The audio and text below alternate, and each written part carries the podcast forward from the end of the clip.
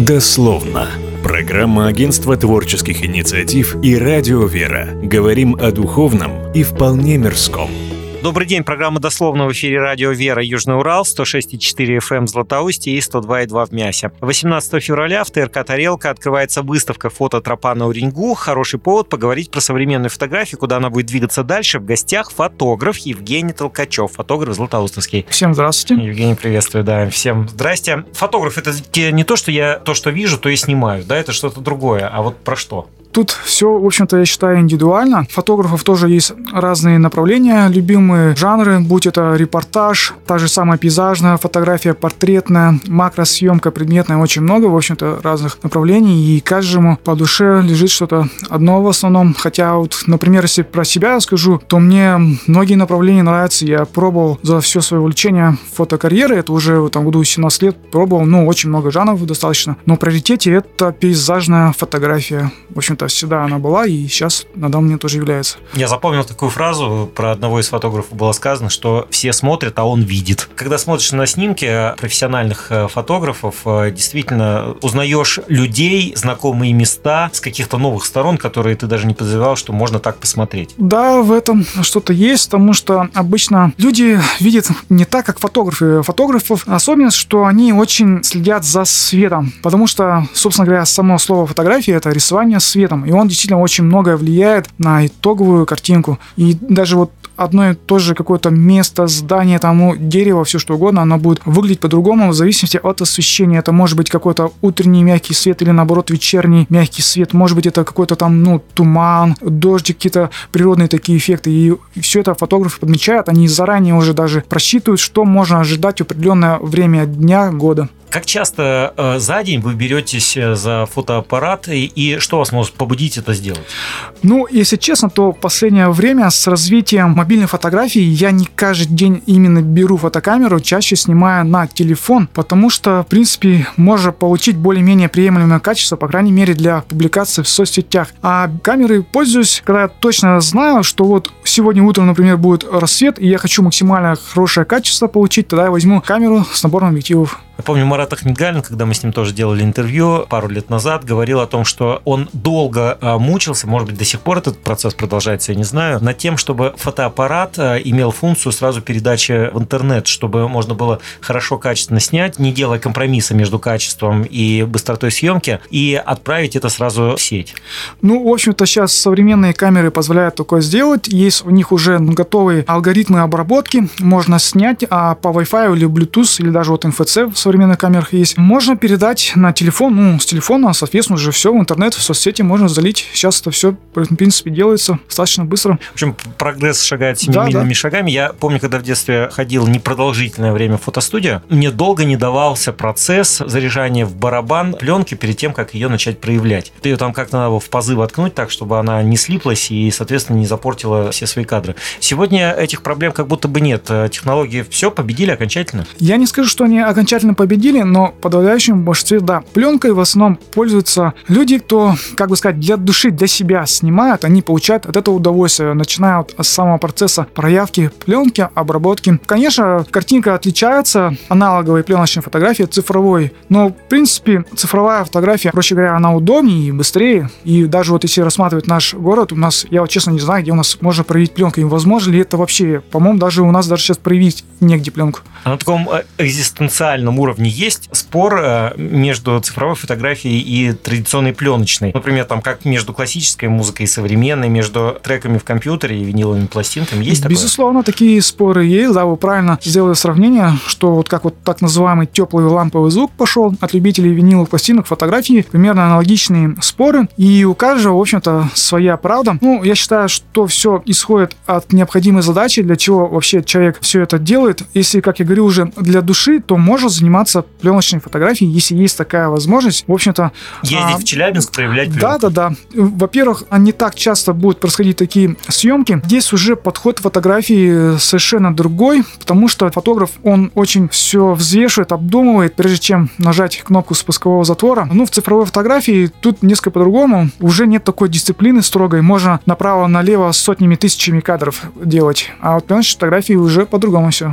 Я помню, когда в 2004 году мы летали в Египет, я взял новый совершенно цифровой фотоаппарат. Понятно, что мыльница была, это не профессионально, но тем не менее цифровой фотоаппарат, и думал, ну все, теперь я свободен от пленок, я свободен от этой зависимости, я снимаю сколько хочу. Потом вдруг выяснилось уже в ходе поездки, что туда надо втыкать еще флешку на тот момент, э, иначе память заканчивается. В итоге у меня также было 36 кадров, и буквально уже там в середине поездки память вся была заполнена, и приходилось удалять снимки. Единственное преимущество между пленкой и вот этим. А удалять снимки, выбираю, что я хочу оставить, а что все-таки освободить, чтобы еще доснимать до конца. Ну да, это вот тоже вот один из плюсов цифровой фотографии. У меня, когда появилась первая цифровая камера, тогда флешки тоже были небольшого размера, примерно как пленка 50-100 кадров можно сделать.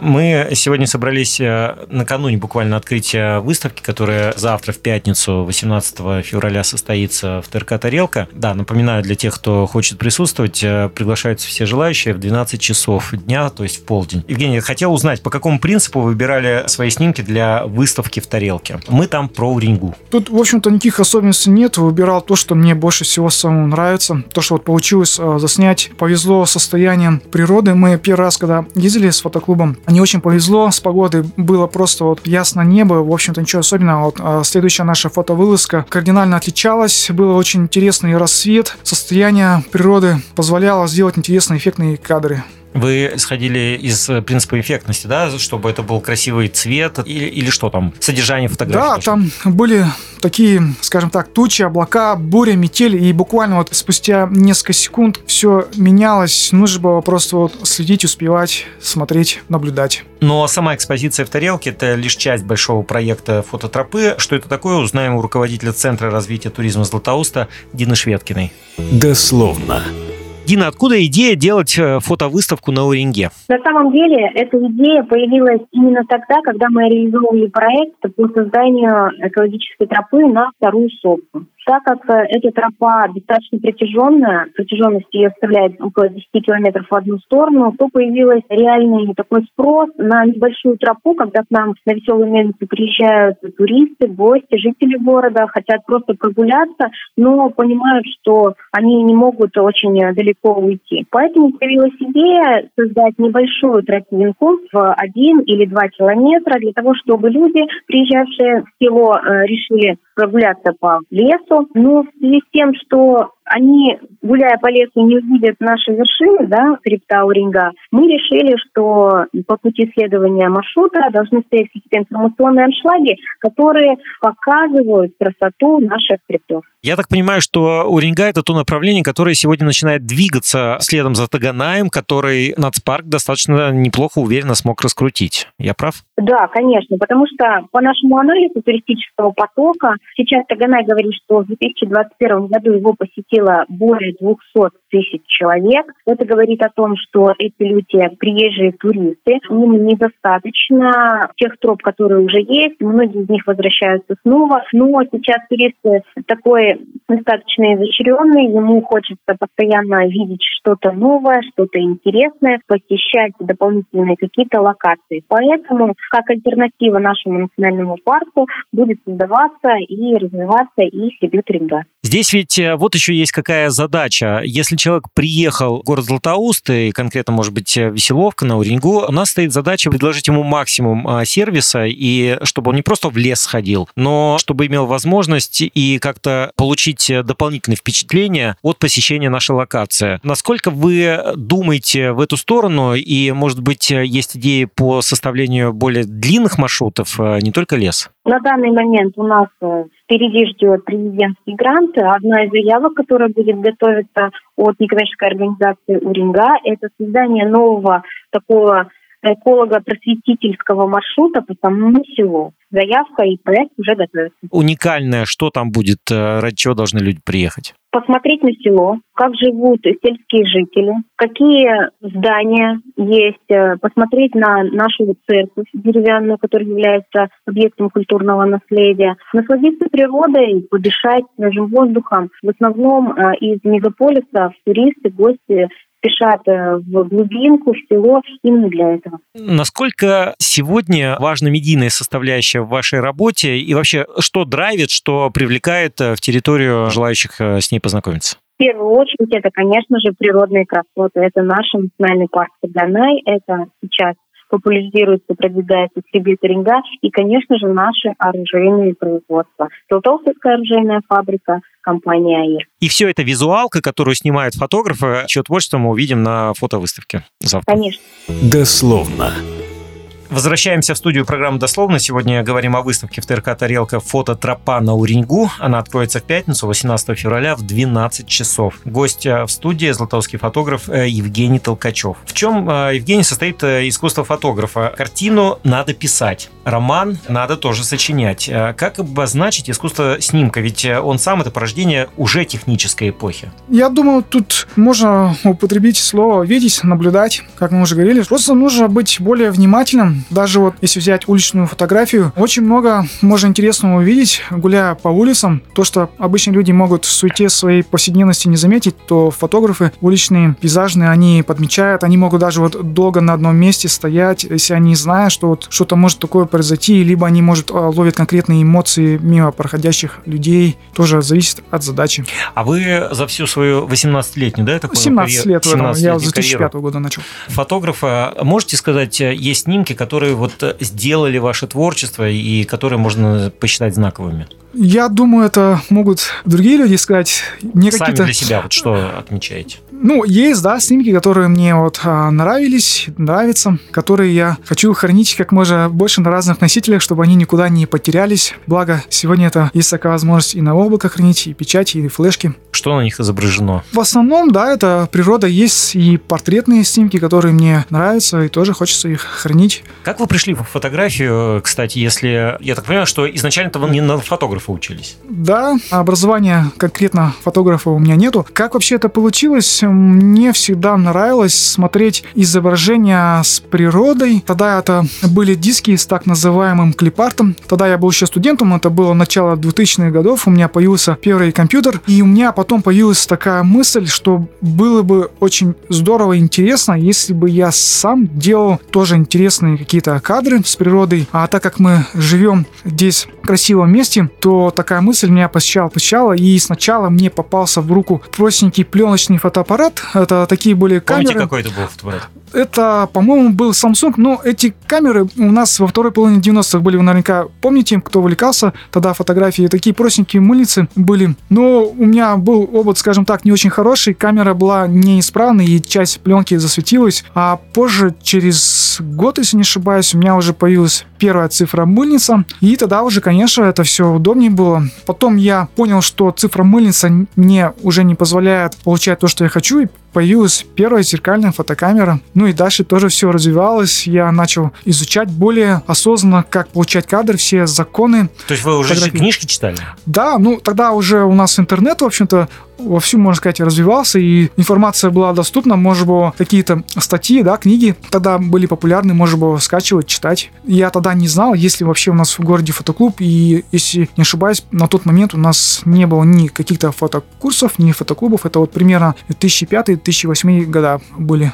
Да, там промежуток был, там уже один фотоклуб закончил свою деятельность э, давно как, а э, больше ничего пока еще не появилось. Да, такое промежуточное состояние. Знакомился параллельно с другими людьми, кто увлекался фотографией, и постепенно вот у нас тоже начал появляться так фотоклуб образовываться. Вот мы уже перешли от такой высокой фотографии к нашему конкретным делам. С приходом цифровых фотоаппаратов э, объективно стало много фотографов. Где та черта, по которой мы различаем? Вот э, он или она еще любитель, а он уже профессиональный фотограф. Тут, наверное, нужно различать вообще два понятия – любитель и профессионал. Профессионал может сказать, что он этим зарабатывает деньги, но это не означает, что он снимает лучше, чем любитель. У них даже техника может быть одинаковая. Это большая зеркальная фотокамера, набор объективов. Просто один снимает для себя, а другой конкретно за деньги. И если он за деньги, то это уже профи? Ну да, можно сказать, что так. Профи. А в любом случае, если он для себя, то он любитель? Ну, это условно, да, такое обозначение. Любитель, фотолюбитель. У него может быть фототехники даже быть больше, чем у профессионала. И больше курсов прошел, и больше да, знает, да. и больше Безусловно, начитан. может и так быть. И опыт может быть и, Да, и опыт может быть Но таким образом вы быть. себя кем считаете? Я, наверное, себя отношу и, и к той, и к той категории, потому что на данный момент я занимаюсь коммерческой фотографией, ну и как любитель тоже. Ну, то есть к вам обращается да. условно да. прийти торжество показать, и это уже признак мастерства. Ну, можно, наверное, так сказать. Вы сегодня в пейзажной фотографии, правильно, да, этот жанр Ну, такой? в основном, да, но мне также по душе и портретная фотография, и анималистика, то есть фотосъемка животных. Да, у вас животных много, кстати, если зайти Да. посмотреть, э, там у вас и кошки, и собаки, и не только они. И дикая природа там в такой в полной мере представлена. А начинали вы, насколько я помню, э, с гравюры? Или где-то она каким-то этапом у вас шла своим? Ну, я просто работал в сфере в оружейных компаниях, где тоже тесно переплеталась гравюра. Это нужно было работать с эскизами и вообще вести фотосъемку тоже этих изделий наших сувенирных, клинковых. Это отдельная э, работа по выставлению света в студии. Да, это тоже отдельный жанр со своей спецификой. Очень много тоже нужно знаний для предметной фотосъемки, и она может быть даже в чем-то быть и гораздо сложнее, чем другое какое-то направление. Но, в принципе, в каждом направлении есть свои нюансы, которые нужно знать, изучать. Нельзя сказать, что один жанр гораздо проще, чем другой. А вот эти интересы, э, что снимать, они приходят из жизни, потому что вам просто это в жизни интересно. Вы, вы любите животных, поэтому вы их снимаете? Или есть э, какие-то свои особенности? Вот вы сказали, что животных снимать сложно, поэтому я их буду снимать. Ну, да, я думаю, это все-таки определенный период времени. У всех, я думаю, по-разному. Если, например, я раньше больше снимал животных, то сейчас меньше. Но, опять-таки, это все может происходить случайно. Если, например, я буквально на днях пошел фотографировать зимний лес, но мне случайно попалась интересная собака, и я сделал несколько кадров. То есть, можно сказать, что я заодно и животного заснял. Хотя не планировал специально. В журналистике есть э, такой подход, что делать постановочные кадры – это плохо. Почему? Потому что мы должны показать жизнь, и если в данный момент здесь не сидят голуби на площади, то не надо их показывать и нагонять специально. И почему я начал про голубей, это как раз был кейс э, с одним из западных журналистов, когда его за это уволили, за этих голубей, когда он там специально что-то пытался сделать на площади. По-моему, в Риме, могу ошибаться. Как э, фотография? Ну, я думаю, тут опять-таки все индивидуально. Есть, да, люди, кто в основном занимается постановочной фотографией. Она в какой-то степени проще, потому что ты сам управляешь процессом. Ну, а в свободной уличной фотографии ты просто вот должен поймать момент. Ну, я не скажу, что постановочная фотография это плохо или хорошо, как бы. Это просто каждый сам для себя выбирает, что ему больше по душе, что ему нравится. Все зависит от, от результата. Конечно, если есть какое-то задание, что нужно именно, чтобы это жанровая в жизни случайность была, а не постановочная, то нужно следовать этим указаниям, правилам. Я так подумал, может быть, э, критерий должен в том состоять, зритель понимает, что это постановка или нет. Если он понимает, то почему нет? Мы его не обманываем. Если обманываем, тогда это уже плохо. Я думаю, тоже восприятие у всех по-разному. Кто-то может не поверить. Я вот э, частенько читаю такие комментарии в интернете. Кто-то не верит, что это, скажем, сделана фотография, а не отфотошопленная, грубо говоря. У каждого какое-то свое видение. Хотя, в принципе, кто-то может честно сказать, что здесь он добавил, грубо говоря, тумана или дерево лишнее, вот, ну, для более красивой композиции, скажем так. Но Я не скажу, что... У меня была такая детская фантазия, связанная с тем, что мне хотелось э, показать какие-то экзотические страны, сделать такой снимок, э, но в странах я в этих не был. Поэтому я думал, ну ничего, гору песка сюда навалил сейчас, э, пальму какую-нибудь искусственную поставил, и, может, и поверят. На самом деле, сегодня есть фотошоп, и человек ничто так не красит, как он.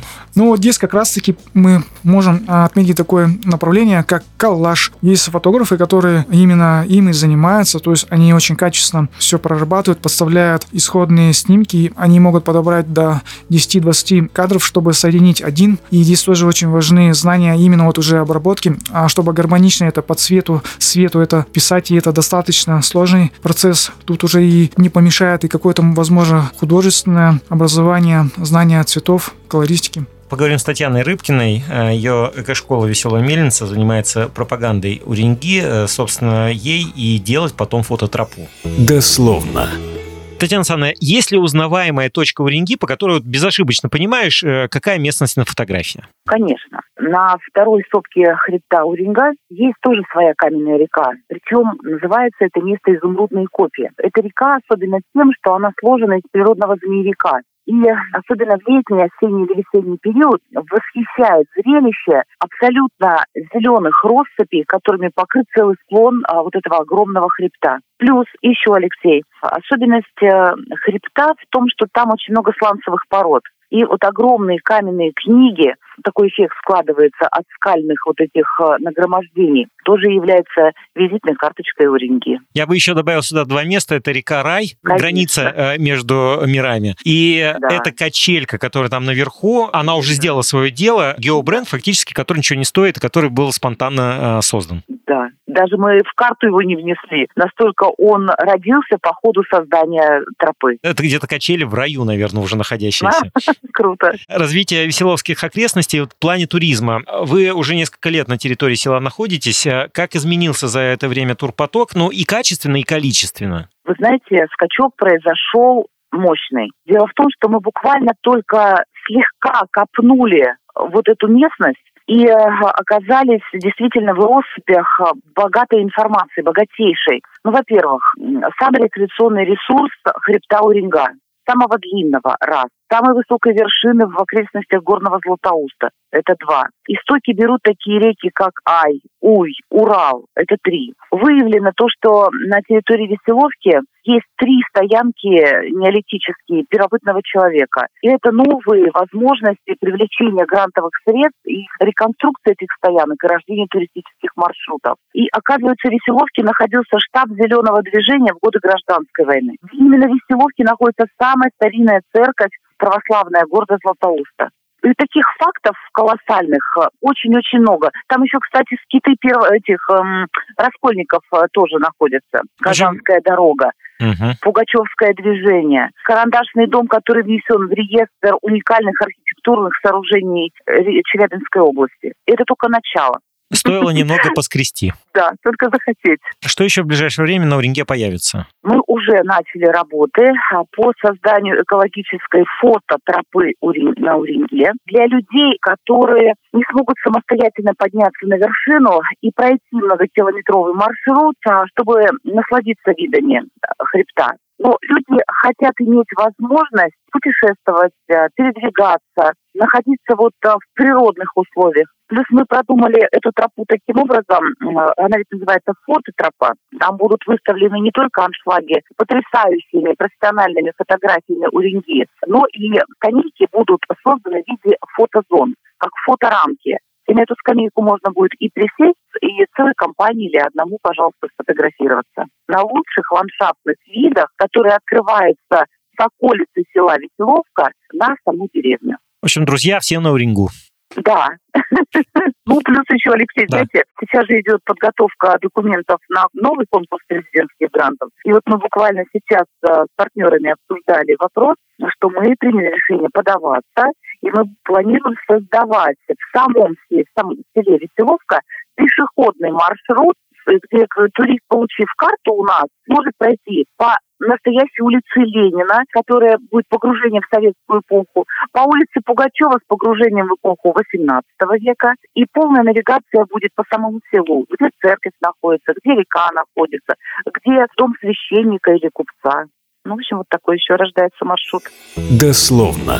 Возвращаемся в студию э, к разговору с Евгением Толкачевым. Напомню, что мы сегодня собрались накануне открытия выставки в ТРК «Тарелка». Она откроется завтра э, в пятницу, 18 февраля в 12 часов. Приходите. Евгений, вот э, мы уже начали говорить про фотоклуб, фотоклуб «Пегас». Он три года точно существует. Насколько востребована это была организация, насколько она актуальна сегодня и чего ждать будущего? Давайте вот об этом порассуждаем. Я думаю, фотоклуб это всегда интересно, потому что туда приходят люди с одной идеей, желанием общаться, вместе совершать какие-то поездки, вылазки, фотосъемки разные на воздухе, может быть, на студии. То есть изначально фотоклуб-то и образовывался, так как есть группа людей, которым хочется вместе собираться определенное количество раз. Ну, у нас получается раз в месяц, как правило. Раньше у нас и чаще, раз в неделю мы собирались. А приезжают также гости соседних городов, которые тоже какие-то идеи интересные, свои рассказы, истории преподают. Нам всегда интересно послушать опыт других коллег. То есть мне тоже всегда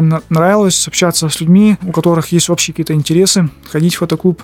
Кстати, приходилось встречаться с опытом данного челябинского фотографа, который, по-моему, даже публикует фотографии не на бумаге, а какой-то старой технологией, на металле, что ли, он их делает.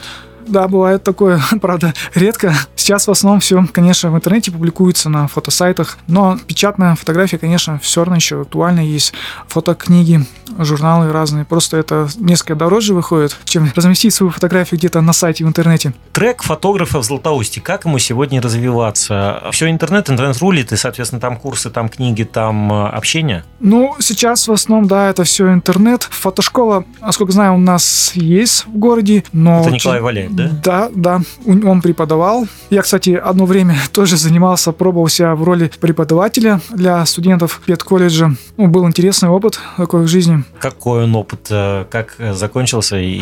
Я в течение а, учебного года вел такую деятельность. Мы собирались с ребятами и на уличные фотосъемки, и на разные мероприятия тоже ходили, отрабатывали то, что мы изучили в классе.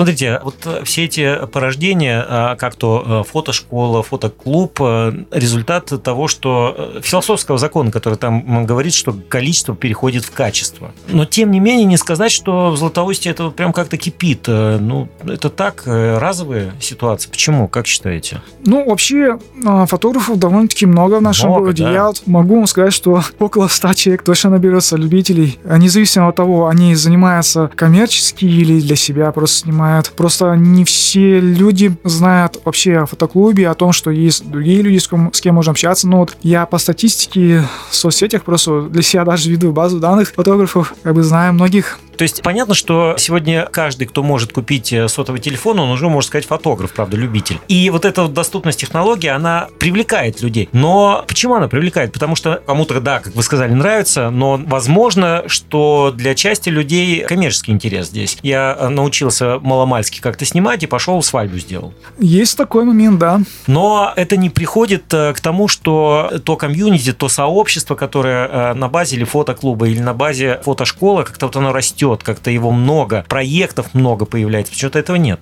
Ну, потому что в основном разрозненные люди. Потому что в фотоклубе у нас не так много людей. Это примерно, может быть, активных участников человек 15. А, как я говорю, фотографов гораздо больше. Ну, не всем интересно где-то собираться, хотя у нас ребята, вот именно вот коммерческие фотографы, тоже определенное время мы собирались вместе. И обсуждали коммерцию. Ну, вообще, в целом, жизнь даже обсуждали. Хотя и эти моменты тоже такие закулисье, скажем так, фотографическое. Фотовыставки – это формат привычный. А в случае с Уренгой история более интересная интересно. Здесь э, снимки формируются из фототуров. Э, это такой интерактивный проект, да, и даже сразу можно сказать, что выставка будет пополняться новыми фотографиями после тех фотопоходов, которые еще э, будут совершены впереди.